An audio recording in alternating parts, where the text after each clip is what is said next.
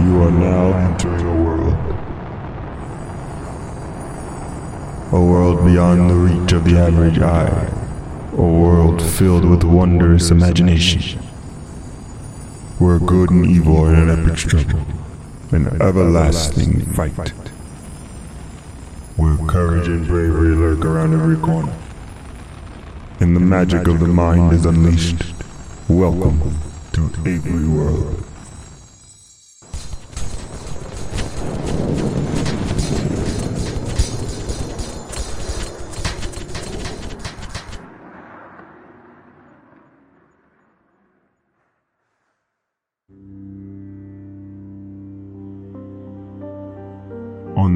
Last episode of Avery World Stories, Jane Danger visited the nuns' commissary and met Mother Margaret, Sister Gladys, and Sister Joan. She learned that a man named Charles was stalking Sister Joan before the FBI, led by Agent Mark Sparks, showed up. And Sparks made his position on Jane's interference very clear. She was to stay out of his investigation. I didn't make it back to my office until the wee small hours of the morning, and the sun was nearly up. I headed behind my desk to the makeshift bed I had made out of blankets on the floor to catch some shut eye. That was when my phone rang. I could only fathom one person calling me so early and could imagine that he was trying to reach me for several hours, as he likes to call me when he gets off work on Sundays. You'd think he'd understand that I was busy, but men never do. And yet, here I was about to answer the phone of a man furiously trying to keep our unnurtured love alive from an entirely different state. Hello? I said groggily as I answered the phone. Jane? Thank God, I thought something had happened to you. David began, sounding seriously worried, and then made me hesitant to snap on him for disturbing my sleep. For having someone actually care enough for, for me to be worried is refreshing and taking some getting used to. I do fear pushing him away. I don't want him to feel that I don't have feelings for him, but I must admit that my family isn't the closest, and love isn't something I've seen too much of in my first 23 years of living. Yes, David, I'm fine. Just really tired. I said, as I opened a drawer on my desk and lifted a bottle of whiskey out, slamming the drawer shut, and biting off the top of the bottle. I cringed as I took a giant swig. No doubt David heard me. Why are you drinking this early in the morning? He scolded lightly. Isn't this the best time to start drinking? It's 4 a.m. on a Monday. You should be about to start working. Yeah, well, I just finished the day. You got hired on something? Exciting? What is it? Have you read about the two-week killer? No way. The police caved in and hired you. Well, don't sound so surprised. I scolded. This made him stammer a bit, and I found it pretty cute that his masculinity backed him right into a corner. No, it's you're great, obviously, but the stories you've told me about those guys, David, they didn't hire me. Oh, thank God. He said with a sigh of relief. Yeah, seriously, the church hired me. He laughs a bit. It's only a matter of time. What do you mean? The church can't officially enlist the police's protection. That would violate the Constitution to keep separate the church and the state. I think everyone's taking that a little too literally. I said, not understanding why these men kept quoting that phrase in this 300 year old piece of parchment. The police aren't politicians. No one's taking bribes from the church. People are dying. Priests are dying, Jane. There are a lot of people that are afraid of the church sinking their teeth in any federal or state organization. The last time the church had control of the police, it ended in a lot of people dying. Yeah, well, I think I have a suspect. Problem is, the feds are here and I can't get involved. Says who? Says a very nice FBI agent. Did you tell him that I also told you to stay out of my way, but you politely refused? This isn't some local missing persons case, David. Ten people are dead, and nine more nuns maybe next. Sounds like you have a job to do there. What are you doing talking to me? I laughed as he turned on his early morning charm. I don't need you to protect me again if I get arrested. Truth is, I didn't have your back then either. I was gonna lock your ass up and throw away the key. Oh yeah? And why didn't you? Because you had information I needed. You were willing to do something the rest of us weren't. I know you want to work with the law, Jane, but the beauty about you is that you can't. Oh, thanks, David. I appreciate it. Which means you can get away with breaking it, he said with emphasis, and that hit me. I had to think about it for a second. I don't have rules or protocols to follow, no superior to report to. I am the ultimate detective. One with no strings attached. Only problem is the entire world is made up of bureaucracy and covered in red tape. You're right, I said. If I can get ahead of them, then they'll have to listen to me, and technically, me investigating on my own isn't interfering in their investigation at all. Even if they think it is. I was hired to protect the nuns, and that's what I'm gonna do. That's my girl. Not your girl. You can be. He pauses. I don't say anything for a second, wondering what he can mean. How about I book you a flight out here? You still haven't been to Disneyland? I could take you and end a summer trip. As nice as that sounds, I can't commit to anything until I can prevent these nuns from being brutally murdered. Well, you got six days. Get on it. I will, I said, as I hung up the phone. As I laid down on my bed, I couldn't help but think about what David just said about me being his girl. Was that a hint at a marriage proposal? Can that vision I had at the church become reality? These questions of a life I'd never dreamed I actually have were coming more and more realistic. He backtracked to ask me Disneyland. Why on earth would anyone want to go to that overblown expression of egotism I will never understand? Then I pondered a day at Disneyland with David, seeing all those princesses spreading their lies of happy ever after, as I hold the hand of the man I love, living a fairy tale myself. Albeit a gruesome one. As what Disney film didn't have intense suffering and intimate struggle involved? Death seems to be the only relatable thread throughout his films. Am I a living Disney fairy tale? Abused girl flees from home with mother, both hardened by the experience, their relationship hanging on by a thread. And now the Prince Charming, one who could have turned me in but through his love, decided to believe me and helped me solve the bird in the cage case and give justice to a man who had been too long denied it. With all this money, me and David could go anywhere, do anything, be anyone. But because of the promise I made to a dead man, I am here. In this hot office, deprived of sleep, with the fate of nine nuns weighing very heavily on my chest. This is something I wouldn't wish on my own worst enemy.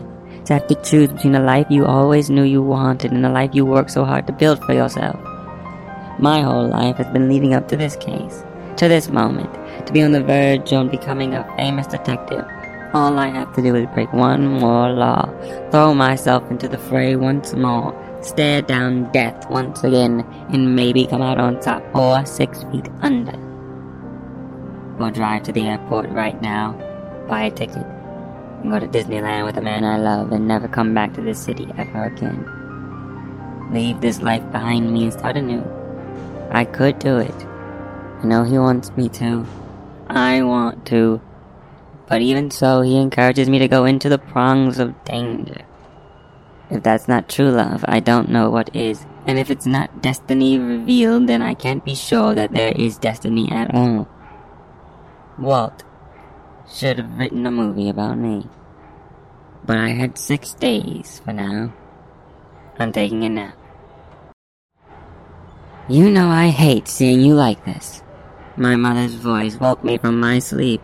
I looked up at her from my blankets, drool hanging off my face, nearly sticking me to my pillow made of old newspapers. Mother? I said groggily, wiping my eyes and sitting up on the floor. Hello, Jane. Father Morrison spoke as he walked next to my mother and into my still blurry eyesight. Father? What do I owe the pleasure? I heard you had a run-in last night. Just wanted to check on you. I called your mother, foolishly thinking you were living with her. She offered to drive me here. Is that so? I said, cocking my head over to my mother. How kind of her. You two don't live together. Jane is building us a new house with all her money, father. My mother said, and I was offended by the amount of disdain and sarcasm in her voice.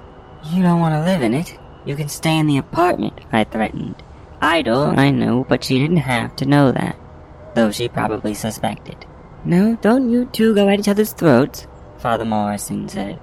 I hate to see a mother and daughter arguing so, especially with what you've two been through.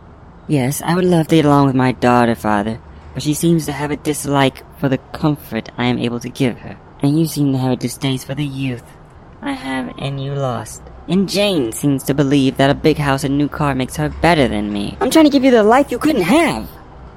I screamed, nearly standing up, but as I tried, my fatigue kept me sitting right up against that wall. And what makes you think I want a life other than the one I have? The one I suffered to give us? She yelled back, and finally we were getting to the crux of our growing tension. You're supposed to want better for your kids. I want you to be happy, Jane. And when she said that, the whole room stopped. I had never heard any sort of positive sentiment from my mother before these past two days. I'm beginning to believe me inviting her, basically forcing her to come and live with me, has begun to warm her cold heart. For I know she wasn't born this way. She wasn't even raised this way. It was marriage that turned her this way. A husband who beat her, berated her, and forced her to waste away during her best years. I always thought I was the plague she was stuck with. Now I'm beginning to think she was protecting me, not just carrying me around with her all these years. I would love to continue such a discussion at a different time. Father Morrison says trying to get us two to put aside our differences for the moment. I just came down here because I wanted to find out what you learned last night. Anything important. Who's Charlie? I asked him. Charlie? I don't know what you're talking about. He was stalking Sister Joan about a year back. Was committed to Trustons. Oh, Brother Spencer. Yes. I remember that time. Dark times. Wait, wait, wait, wait, wait. I said, standing up and wrapping my head around Brother Spencer. He was a priest? You didn't know? No, I thought he was just some weirdo attracted to a nun costume. Brother Spencer was attracted to Sister Joan in a very unusual and aggressive way. When brought to my attention, I immediately sought out Brother Spencer and tried to get him to stop, but he refused. His appetite for her only grew. I had to take some extreme measures, committing him. You signed for him, which means he can't be released without your approval. He committed himself. It was our agreement. I wouldn't revoke his priesthood. He would commit himself. And when he returned, I would relocate him to another parish, a fresh start. The only signature he needs is his own. Has he contacted you since he's been out? I had no clue he was released until now. At this very moment. Okay. I'm gonna need to talk to Trusty. See what I can find out about Charlie's state of mind upon his release. Hold on a second, Miss Danger. Father Morrison stopped me as I headed for the door. I've known Brother Spencer a long time. Nine people dead, nine more in one night? This isn't him. He's a man of the cloth. You're not capable of anything close to this. He's the only person who fits the bill. He has a score to settle. He knows about the wine cellar. He, excuse me, the wine cellar? The wine cellar was broken into last night. Sisters said only people inside know that it connects to the building. He didn't respond to this. Only held his mouth open. Like he was gasping for air, but in actuality he was thinking what to say. Listen, Father, I don't know how strict your vetting process is over at the church. But let's not pretend that men of the cloth haven't killed much more than nine people. Maybe I'm wrong about this, but this is the only lead I have that can protect those nuns. The road to Trustons was a long one that stretched far out of the guise of this trip. In order to prepare for such a long drive, I stopped off at a diner for a quick meal. I figured Truston would be able to wait for my surprise and quite illegal visit. Also, I haven't eaten some time after my meal of pancakes and bacon with black coffee. That, of course, I spiked. I looked out the window of the diner to see what looked like nuns walking down the sidewalk. This piqued my curiosity. After paying my bill, I headed out to the nuns to see Sister Margaret and Sister Gladys, along with the other nuns from the commissary, holding grocery bags. Grocery shopping? I didn't know nuns did that sort of thing. I said as I approached. They all turned at the sound of my voice. Sister Margaret's face was shocked to see me and a bit taken off guard by my blunt greeting. Well, we sisters do rely on the Lord's grace to fill us, but he can't buy chicken. Little far from the commissary, I added. That's true, Sister Margaret started. These groceries are on its way to the soup kitchen on 4th. We're making meals for the homeless. Doing God's work. Of course. God's work. I said, looking past Sister Margaret at Gladys, then to the rest of the nuns, noticing that a face was missing. Where's Sister Joan? She okay? I asked. This caused them to murmur amongst themselves for a second as Sister Margaret figured out what to say. Still a bit shaken up from last night, I must say.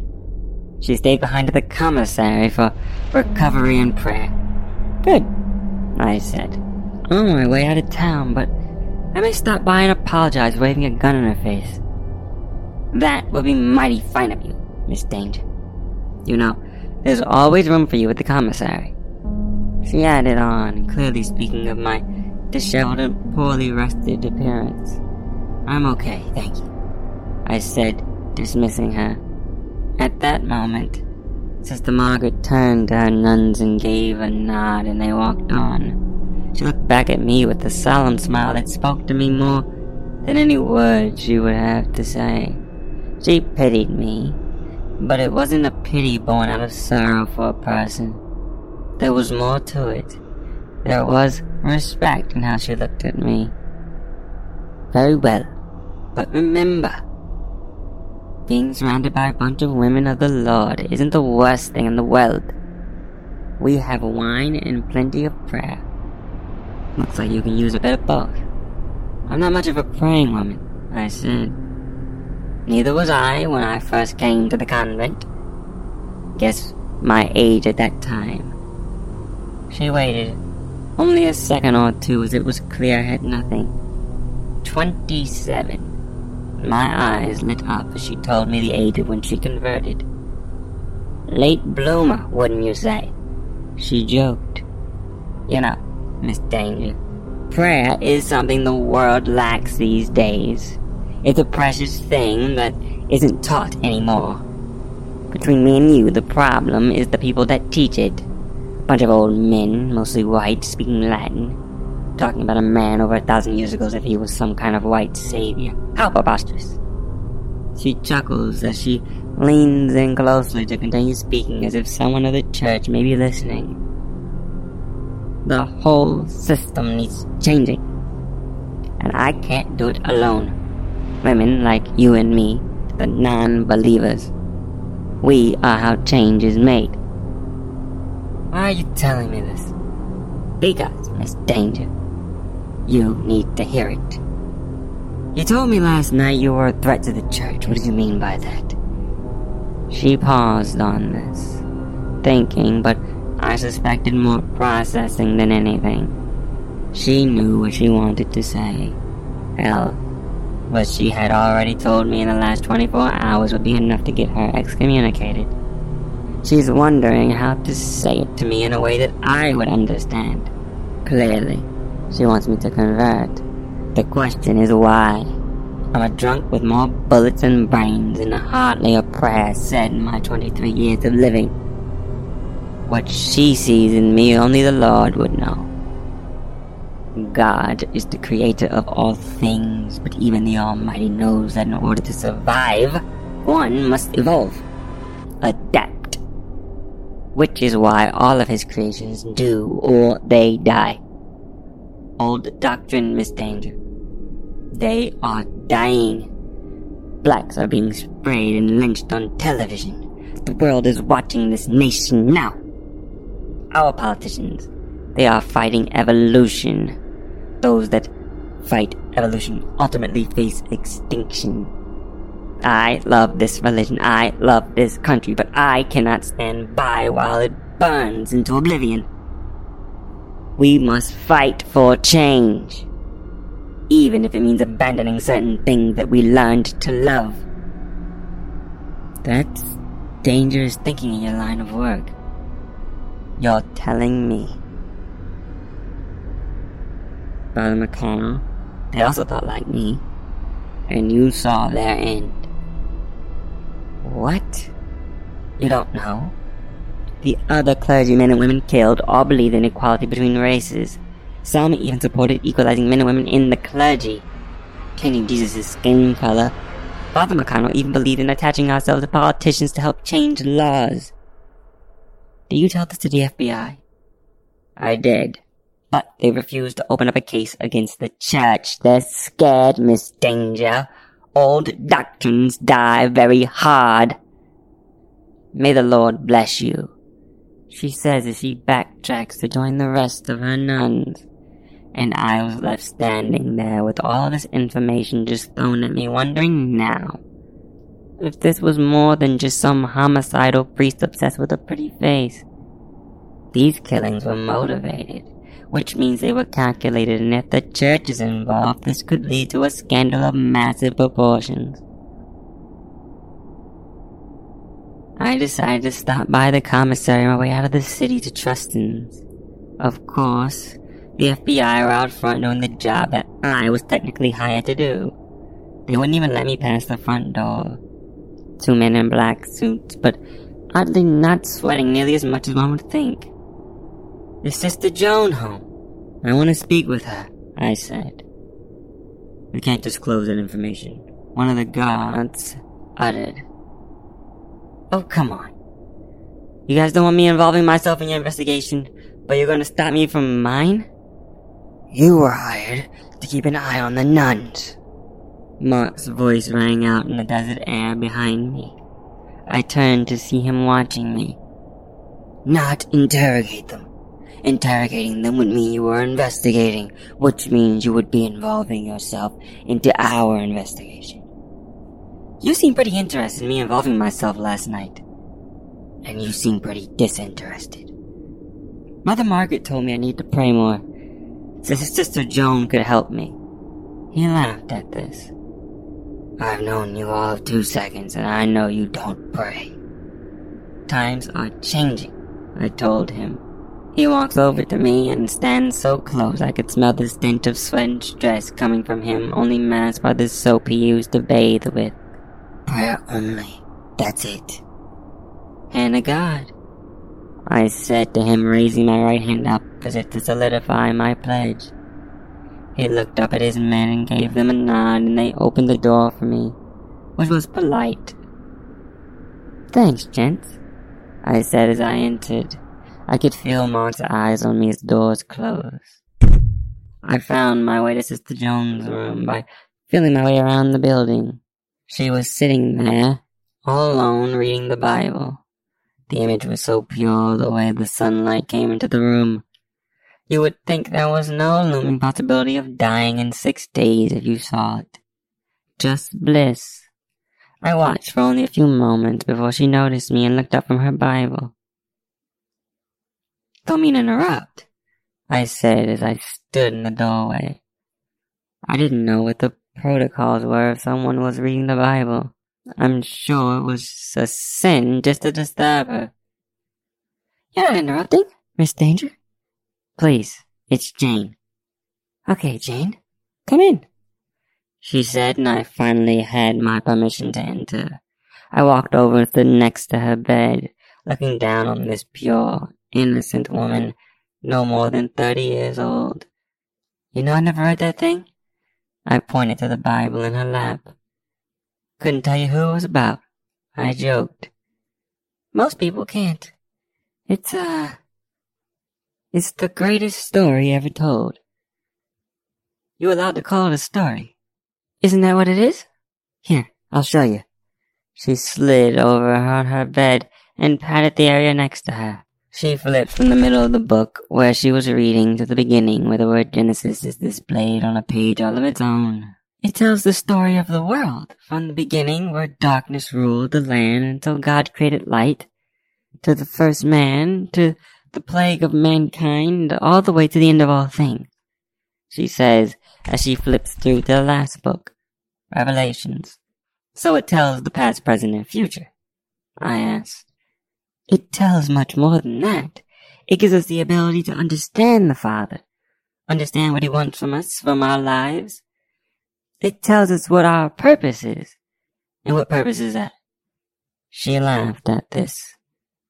Everyone has their own purpose, Jane. Only way to find it is to read and pray. What if your purpose is opposite of others? What if you felt that your purpose was to change the world around you, but they don't like you very much for it? What would they do? God often caused those farthest from the cloth to his bidding. Moses was a former royal, David the smallest man in the army, Mary a virgin to birth a son, and I believe he's calling you, Jane. A noted drunk, a woman to save the world of men, promiscuous as she may be. It is interesting how God works. Very mysterious ways. Very mysterious. Much like Sister Margaret. She was in the same boat as me once, right? On this, Sister Joan stood up. She walked to a dresser on the left of the room and opened the top drawer. She placed the Bible inside. Some people are confused. They think the Word of God is ambiguous, it needs to be morphed according to the times. I don't see it that way. You think it shouldn't be. Mother Margaret. She stops herself. I stand from the bed, not backing off. Mother Margaret what? Has radical ideas. Same with Father Connolly and the other people killed. When I first decided to become a nun, it was because of Father Morrison. He had spoke so fervently about the Lord that I had a revelation right there in the middle of the church. Thirteen years old. The words of old flowed through me, and I spoke in a tongue that was long dead. Father Morrison has always been like a father to me since that day. And when he reassigned me to this commissary, he did so because he heard rumors of radical speech. And he wanted you to spy. He wanted me to be. Mother Margaret was being smart about her way. We all knew Mother Margaret and Father Connolly had a different perception of the faith than others, but they wanted to change the doctrine, update it for the time, even change the skin of Christ. This threatens a lot of people, doesn't it? including Brother Charles. The word is written, she said with a ferocity that made us slam the dresser drawers shut. It was written by men much more attached to the Holy Spirit than we could ever be. The world may be changing, but the word must remain the same, because salvation hasn't changed. Brother Charles isn't stalking around here just because he's obsessed with you, is he? She paused. I thought at that point she would give me the truth. She had gone to the edge. I was just waiting for her to jump off it. But then Agent Mark Sparks came to the doorway. I had a sudden urge to pray. I thought I'd join you two. Think you could do that for me, sister? Of course, Agent Sparks, Sister Joan said as she walked over to the bed and knelt down. Me and Mark did the same. She shut her eyes and began the prayer. Mark shut his eyes. I followed suit, bowing my head, but kept one eye open, watching them both. Dear Heavenly Father, we come to you to help guide Brother Mark and Sister Jane on their journey to stopping this killer and keeping us safe. We come to you in this time of need to pray to you watch over our souls and protect them from temptation. That's when Mark glanced up at me. I quickly put my head back down as Sister Joan continued. We pray for this world that is lost, the people fighting for their country and its heralded traditions that have made this the greatest place on earth. Now this made both me and Mark open an eye and look at her. Watch these killers, these heinous people committing such atrocities in your name, and we pray that no one gets hurt in the fight to keep your word strong. In your name we pray. Amen. She opened her eyes and looked at us as she ended her prayer. Amen. Amen. Me and Mark both said. Well, thank you, sister. Mark said as he stood up. My pleasure, Agent Sparks. She responded with a nod. She turned to me and we exchanged an awkward nod. Jane, can I speak with you? Mark said as he left the room. I followed him out down the long hallway. I know what you were doing in there. You're gonna arrest me? I don't have enough yet. Is it that, or you don't want to? I don't want to, he said, stopping and turning to me. But I will if you keep doing this. Did you know Sister Margaret was a radical? Same with Father Connolly. They're being murdered, and not just by a madman, by people inside the church. What evidence do you have? I have statements made directly to me. Statements? Mother Margaret admits she wants to change the doctrine. She also told me Father Connolly had several, which she called evolutions to the teachings of one, one of which is darkening Christ's skin color. Sister Joan just confessed to me that she was assigned here by Father Morrison to watch Margaret. This whole thing spells conspiracy. I need you to stop, now, he yelled before composing himself. This is a church matter, and if this is going on, then they will handle it. You don't think the federal government should be stepping in on this? You're here for a reason. I'm here to show my face. To make it look like we give two damns about what's going on here. You should be worrying less about what it looks like and more focused on solving the murder. This is the Catholic Church. By God, if we get this wrong, Jane, this is how they do business. I'm here to catch a killer. When he shows his face, I'll put the cuffs on him. That's it. That's not gonna stop this. This is bigger than just one man killing people. I'm sure these women knew the risk, he said as he walked away. You're not a churchgoer, are you, Mark? He stops, turns around and looks at me. I was raised in the church. Go every Sunday. You think the Lord would want you to just turn away from this? To that he said nothing, and he walked away. On the next episode of Avery World Stories, Jane Danger takes a trip to Trustin's clinically mentally insane and finds out the truth about Brother Charles. As you exit our world, remember, life is what you make it. So make it joyous, make it wonderful, and make it filled with imagination.